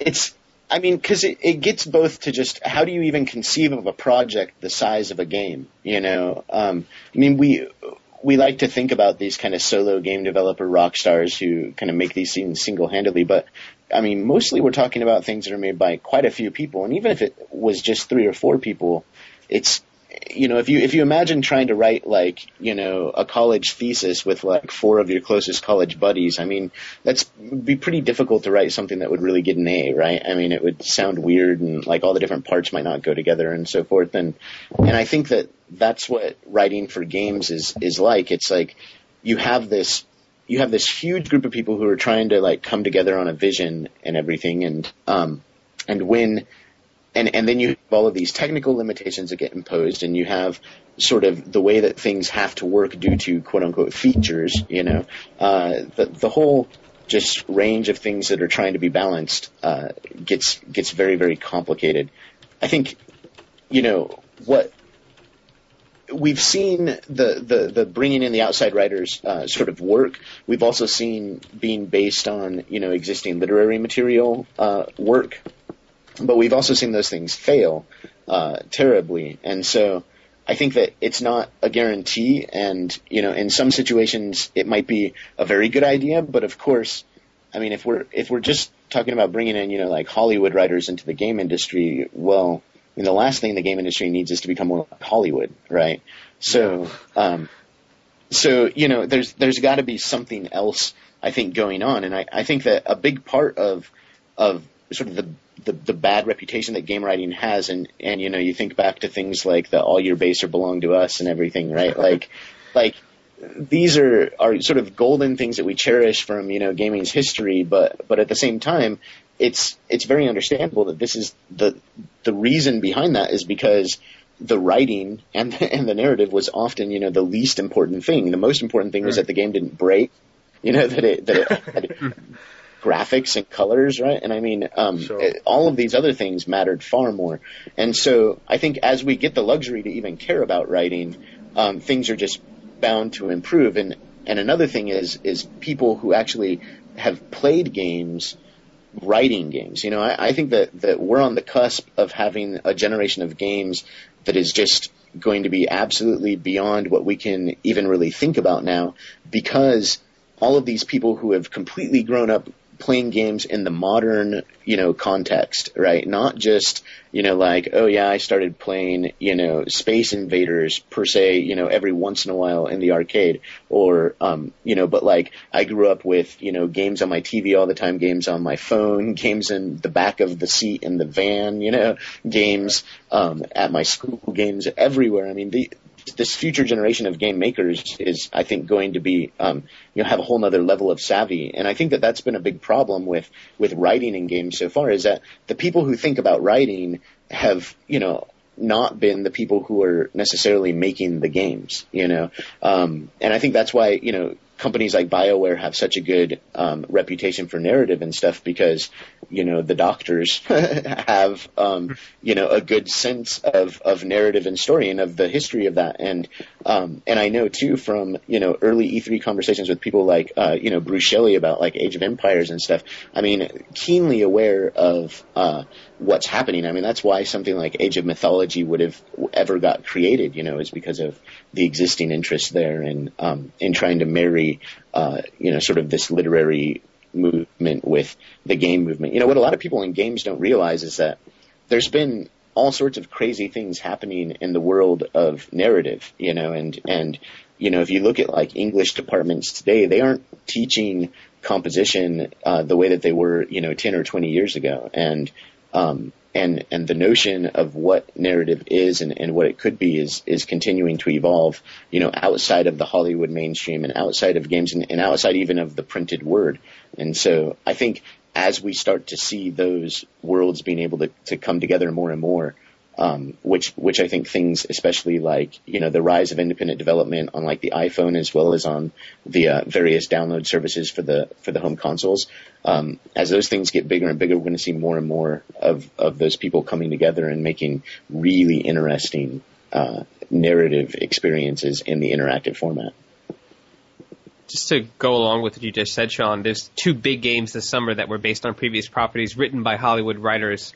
That um, both turned out pretty differently. One, of course, was Ghostbusters, which would they brought Dan Aykroyd and Harold Ramis to write the script on that, and the other, of course, was Batman last week, where they brought Paul Dini, who's a, a veteran of the comic and the animated series, to write the, the dialogue and the, the, the plot line for that game. And the way both those games were successful is totally different. I mean, both, whereas Ghostbusters, I mean, yes, they're speaking dialogue that sounds like those characters from the movie and and you know, yes, the situations are somewhat similar to something that would happen in one of the Ghostbusters movies, but as far as you know, immersion and as far as um, creating this believable world that you know the characters really fit in, I think Ghostbusters kind of faltered. It felt almost like a you know a third person shooter with these these these elements slapped on top. And you know even though the characters were there, the dialogue was there, something was just missing about that experience. And whereas Batman, I mean, they literally nailed that character. The writing was implemented so perfectly into that game world and to that experience, and everything felt exactly the way it should have been for that type of universe, for that game.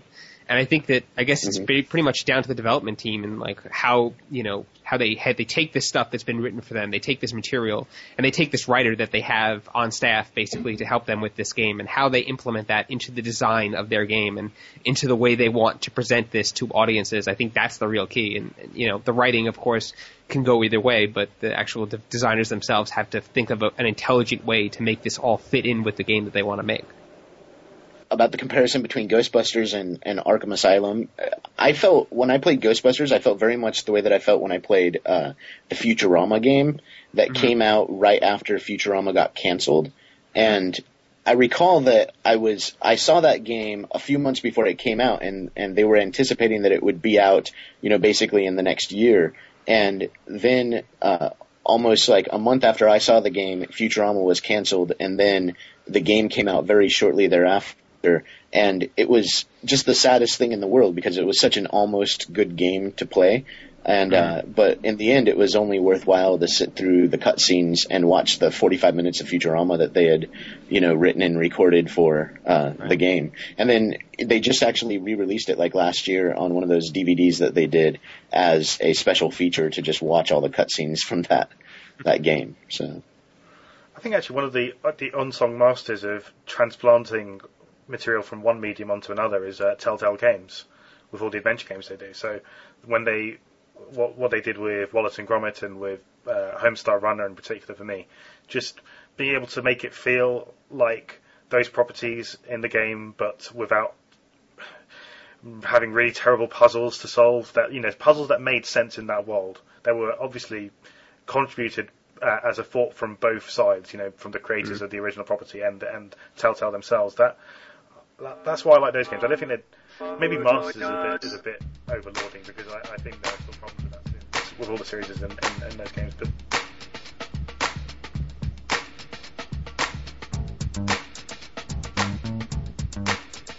I'm going to drag us kicking and screaming back to our original topic. And I know, Joe, that when we when we first discussed this, you really wanted to explore what makes a good protagonist and what makes a successful protagonist, and, and in terms of one that's iconic.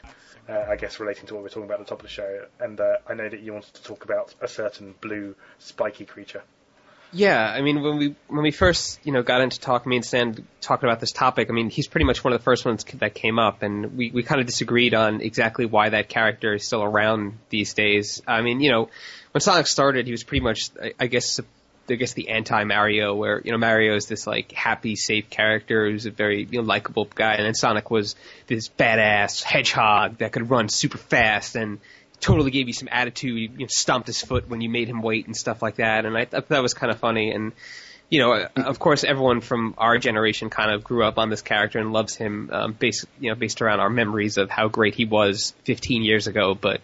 I mean, the the truth of the matter is that Sonic arguably hasn't made a hasn't been involved in a great game for a decade now. I mean, this this week would actually be the one the 10 year anniversary of Sonic Adventure, which I mean that really hurts to think that it's been that long, but I mean that's yeah. probably the last great game that I mean that game wasn't even that great. It was just it was very it was good. It was very enjoyable. And I mean, aside from a few portable adventures that weren't that bad, I mean, he really hasn't been in a major console adventure that's been of quality that you would expect of that character if you grew up with him.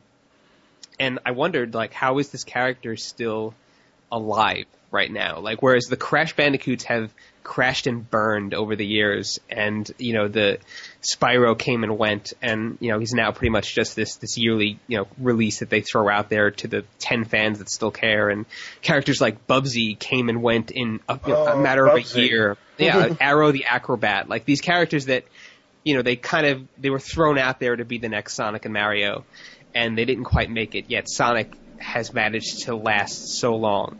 I was a stupid kid who liked Bubsy. I liked Bubsy too. really I- loved Bubsy. Well, he talks so much in a cartridge. Like he said so many different things. Yeah. And it was cool. On the, I, I, I actually uh, rented the Genesis one like five different times because I enjoyed playing it. Um, I didn't rent. Actually, should, I still want to try Bubsy 3D one day because I hear that's a that's a winner. But um, like I mean, even like Earthworm Jim, like Earthworm Jim kind of had this character to him that people liked at the time, and he had the cartoon that you know was pretty enjoyable. And one bad game, and he's in the the crap bin for the past decade.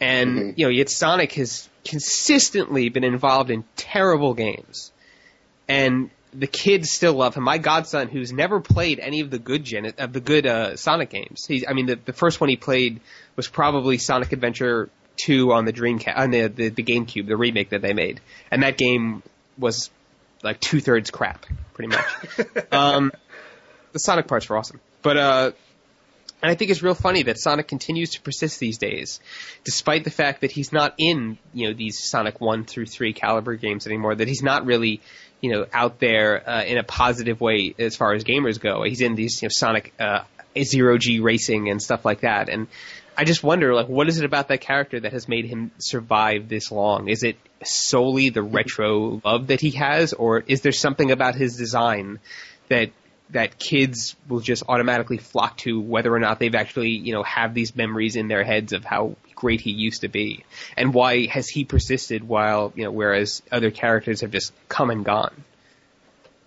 hmm I think it's the Disney effect, right? I mean, well, so so with Sonic as well as like with like Mickey Mouse, I mean, um, at this point, I think people recognize like recognition is the primary motivating factor for people liking anything, right? And so with these characters that sort of get out there and get popular, um, they end up with this this familiarity uh, bonus that that makes them these hot hot commodities in the industry. And with Disney, you know, I always I always like to remind people like what is Mickey and Minnie's motivation? You know, like what what do you know that Mickey Mouse ever did? You know, um, there's there's no character there. You know, there's there's nothing that you love about. You know, like what's the best thing about Mickey Mouse? Like, right?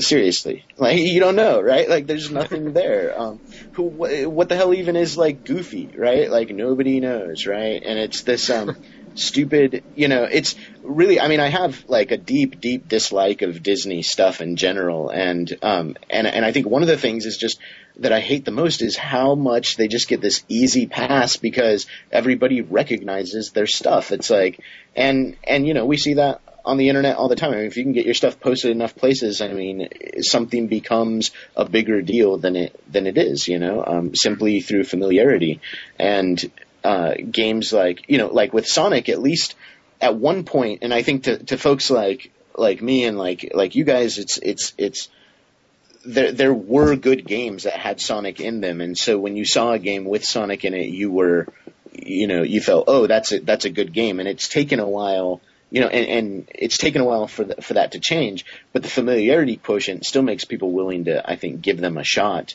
um, mm. to, to a large extent. At the same time, I mean, I, you know, I haven't bought a Sonic game since, you know, the Dreamcast launch, so. Right. You know. You've missed so much, really. it's, been, it's been a ride of epic proportions. Um, I mean, this, this was, this was my argument to Joe, and I, I, I think the the important thing to remember with the other characters you mentioned, people like Crash Bandicoot, Lara Croft, Earthworm Jim, is that a they weren't as successful as Sonic was in his prime. Mm. You know, Sonic was the equivalent of Mario for Sega. Um, yeah. Uh, and that's huge. I don't think any character has ever been at the same level of, of recognition of uh, mainstream success as Sonic, right. uh, as, as Mario. Sorry, since Sonic. Um, the other thing with all those characters, with Crash Bandicoot, I don't think he was a brilliant character design to start off with. I just think uh, his that game just got some press, just got n- noticed, and was kind of new for for its time. And uh, he he someone at Sony thought we have a franchise, and uh, they they didn't. Um, with Lara Croft, there's all the negative connotations. You know, the fact that uh, there's quite a sexist movement against her. Uh, oh, sorry, anti-sexism to be more accurate. movement against her. Um, with Earthworm Jim, I just uh, again not great character design. He was more of a parody of anything, you know, more of a, a commentary on video games than anything else. Actually, when it comes down to it, you know, when you think of all the very very big characters in games, uh, may, uh, this is why I brought up Master Chief. I think Master Chief is the only one that may possibly get into that uh, upper echelon that goes with Mario and Sonic, just because Halo was that successful, uh, and he was that centric to, to Halo. And I guess what we'll see, won't we, when the next Halo comes out, how important he was to that series. Oh, I was just um, companies. I mean, they you know they try so consciously to create these mascots. I mean, Crash Bandicoot is so much Sony trying to get Sega, right? And there's there's some great stuff about um, in back in those days too, how Sony and Sega were just uh, Sony essentially like ripped off the whole. Um, the whole Sega like aggro ad marketing campaign with their whole like "You Are Not Ready" campaign and stuff for uh, PlayStation, and um, and so there was a there was there was this whole history of it, and and I mean it was it was really bad. You know, I remember going to press events where um, you know Sega was like barbecuing Bandicoot burgers and stuff like that. You know, and, uh, and so there there was there's this whole you know, and, and then and then with Microsoft, you know, I think what's something that's really interesting, like as a footnote, is that you know Abe, um, well, Abe from Oddworld is is you know my pick, but for for whatever reason, Microsoft decided that they would try to make Munch from um, the third Oddworld game, um, who's this little kind of creature in a wheelchair. They would try to make him like one of their main mascots, and then as if they sort of second guessed themselves after they kind of started pushing Munch out, they decided to sort of bring Abe back up to the front. And they tried to like make um, these two guys into Xbox mascots um, for for the first Xbox, and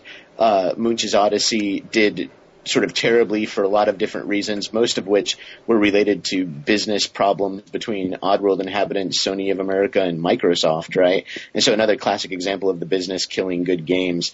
Um, but you know, I think also people don't want you know the uh, weirdo oddball, you know, Abe or Munch with you know the one's a wheelchair and the other one's you know like some kind of weirdo Moses Jesus freak kind of thing, and um, and uh, they, I mean they're just not like it's not appealing to have like really good deep characters as these like um, you know mascots that can just be like slapped onto everything and used in every advertising context and everything. Um, it takes a special kind of character to stand up to that kind of abuse. I think.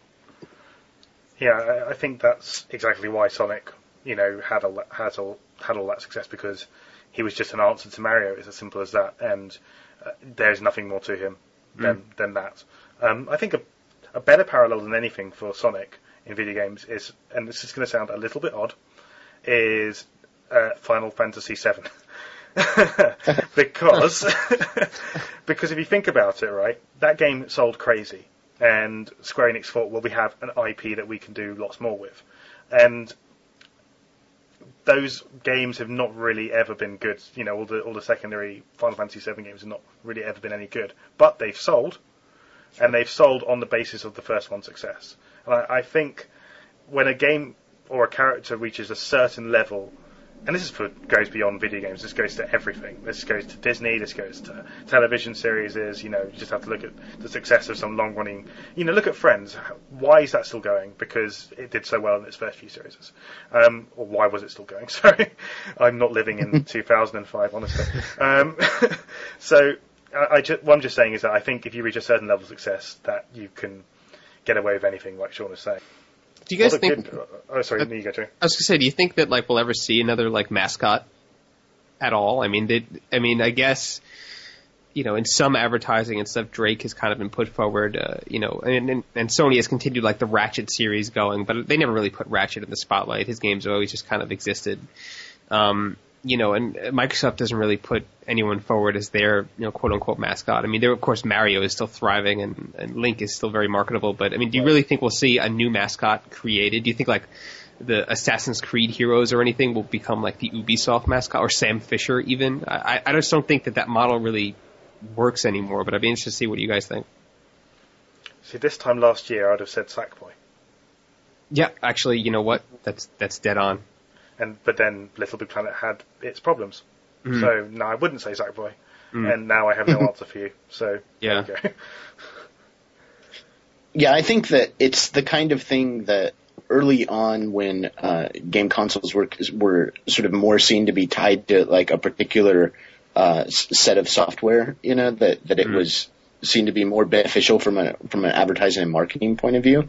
But I think uh, the strategy that that I've observed, at least from Microsoft and Sony over the last few years, is to just sort of um, rotate their sort of mascot positions on you know marketing materials and stuff through like the latest characters that are coming out. You know, you'll see uh, Sony doing you know like the the PSP packages that they do and things like that. You know, they're they're rotating through different IPs, a lot of which are, are first party IPs, um, but at the same time also working with third parties um, to make uh, you know good packages and stuff like that. You know, the MGS uh, uh, PlayStation 3 set, you know, um, the Halo Xbox, you know, I think that that's kind of the direction that that that impulse is taken, and I think that it's partly because on the one hand it's just so so difficult to create a mascot that resonates with people like that, but I think also because as sort of again, you know, the technology point of view, as these kind of platform uh, uh, stewards, they have to, in some ways,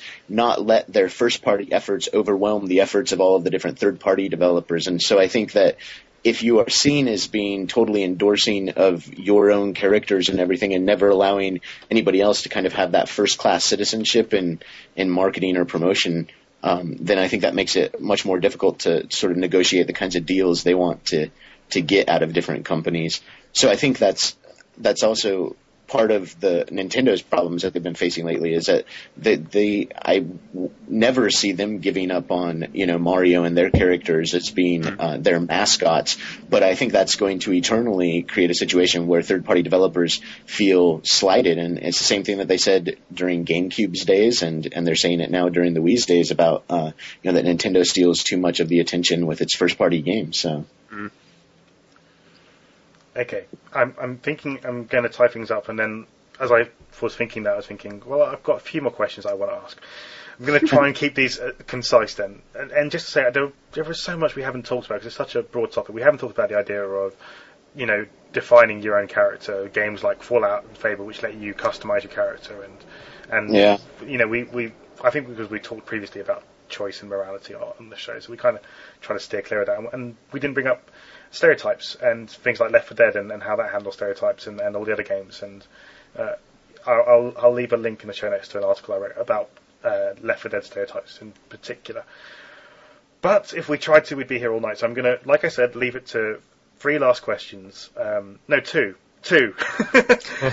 One, zero, no, just two. Just two questions. The, the first question is um, yes or no answer, guys. Do you think that there will ever be a mainstream video game icon who has the level of complexity that we see in characters like Solid Snake and uh, in uh, Nathan Drake and, and people like that. Joe, you first. I'm sorry, do I think that there will be another one up to that Well, level? no, no, there will be a because I would argue that Solid Snake and Nathan Drake haven't become video game icons. I'd say they're very niche I see. Okay. So, uh, so akin to the Mario's to the Sonic, someone who is mainstream, no, no, uh, has mainstream notoriety. No, I, I don't. I think that time has passed. I mean, I, I, honestly, I just thought of one that, that Ubisoft's kind of putting the rabbits out there as like Right. their mascot recently, but even them, they will never reach the level of Mario and Sonic, and I really don't see that ever happening. Um, especially not the way the gaming industry has been has been moving. Okay, sure.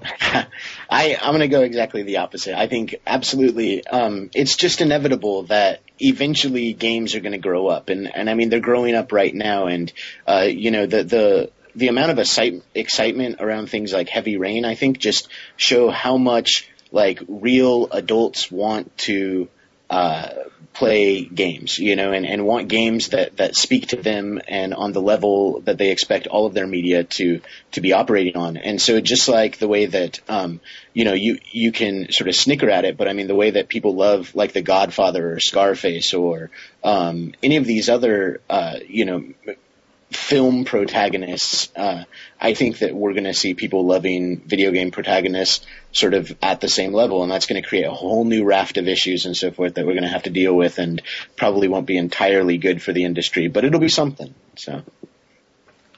I'm not going to answer because I'm, I'm a, I'm a coward. Okay, so final final question, and I'm going to Joe strictly say Shawn a yes or no answer. Oh, Uh, so yes or no, and no more than that. Have video games explored video game protagonists successfully so far, or is there far more to explore?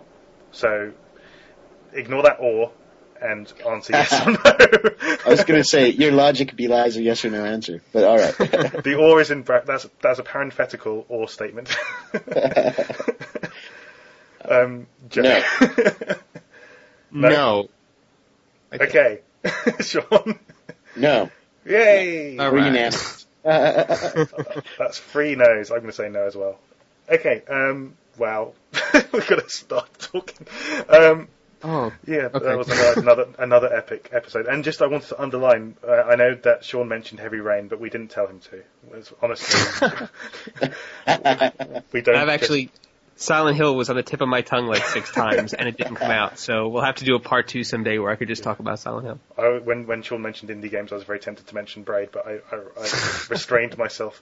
Um, okay, so that that has been epic, and uh, for that I thank you so much, Shawn, for joining us for it and for Well, it's been a surviving it. time. Well, thank you so much. It's really good to get on here with you guys, and what a discussion. We'll have to talk more.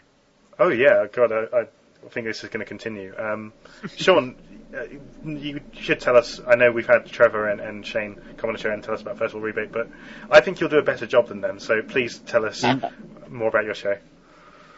First Wall Rebate, a thoughtful gaming podcast. Um, come in and listen to me and, and my good friends uh, Trevor Dodge and Shane Hinton talk about games, culture, literature, politics, art, games. um, we post semi regularly, maybe a couple times a month usually, and uh, that's at firstwallrebate.com. Um, come and get involved. Absolutely. You've got a show coming up, haven't you? Uh, we do. We'll, we'll have a new show coming out, I believe, this next week.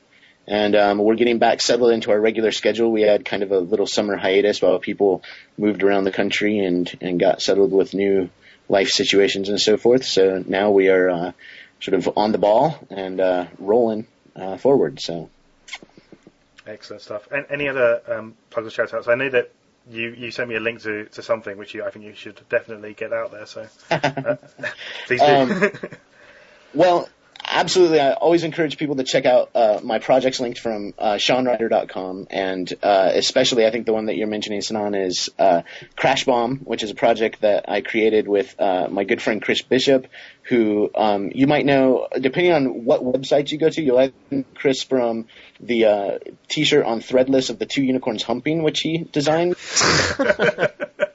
um, pbskids.org, which he also designed. So uh, if you like either of those two things, you should check out um, crashbomb.com, which is a social gaming website. Um, anyone who uh, uh, requests an invite on crashbomb.com uh, can get in. Uh, we're still in a private beta right now, but if you um, send us a contact through the First Wall Rebate form uh, and say that you heard about this on Big Big Red Potion, then uh, we will absolutely make sure that you get an invite right away. So you can get in there and start trading all of your Wii contact numbers with your friends and everything. It makes things a lot easier. I don't know. What did you think about it, Sinan?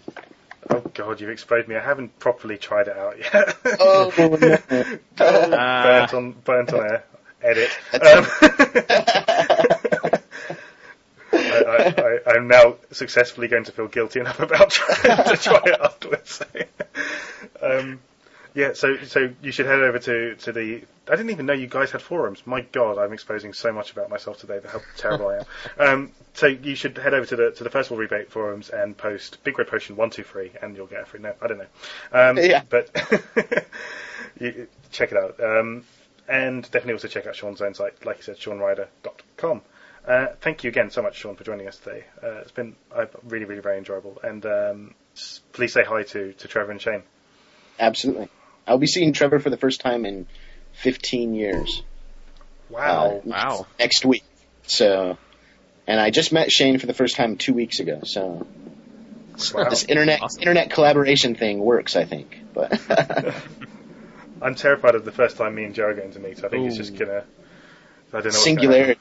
Gonna just gonna get into a fist fight. Um, I might stand you up, not for nothing. Just to leave you there.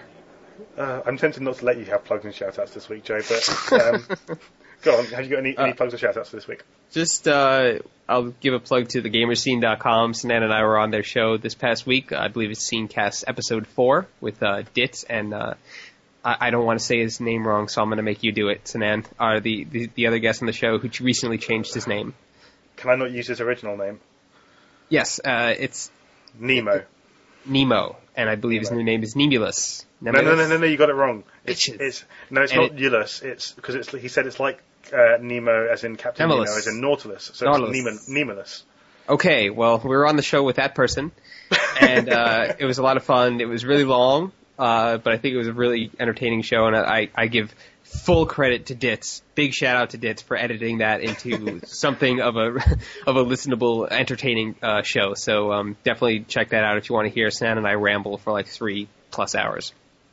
Yes. Anything else? Uh, no, it's just BigRedPotion.com. Uh, probably have another surplus going up this week. Maybe something about Batman if I actually get up off my ass and write it. And um, yeah, we we get a lot of cool stuff going up on there, and something extra cool coming up in a couple weeks that you guys will enjoy. Very cool.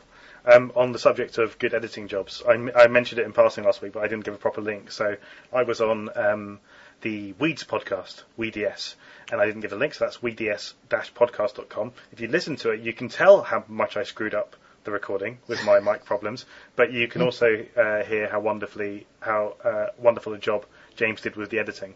So check it out. I believe it's episode 111, triple one, weeds-podcast.com. And uh, on the notes of uh, other podcasts, we are we do kind of have a bit of a podcasting tour coming up, don't we? Mm, yes, this week it's another one, I believe. Yeah, we're going to be recording with the Game Adult guys on Friday, and then later on this month we're recording with the Digital Cowboys. So uh, before you get sick of us, look out for us on the Game Adult podcast and on the Digital Cowboys podcast, and uh, I'm looking forward to both of those. And lastly, we don't tend to shout these out, so I'm going to shout them out. We do have our own blogs as well as have uh, posting on BigRedPotion.com. So Jerry, you write at pixelatedglee.wordpress.com. I, I don't update that often, but I do link to everything I write, and uh, it's also my exclusive Too Human video review is uh, situated there, so you guys should check that out. yes, very um, a lot of a lot of effort went into that review. Thought provoking, very much, yes.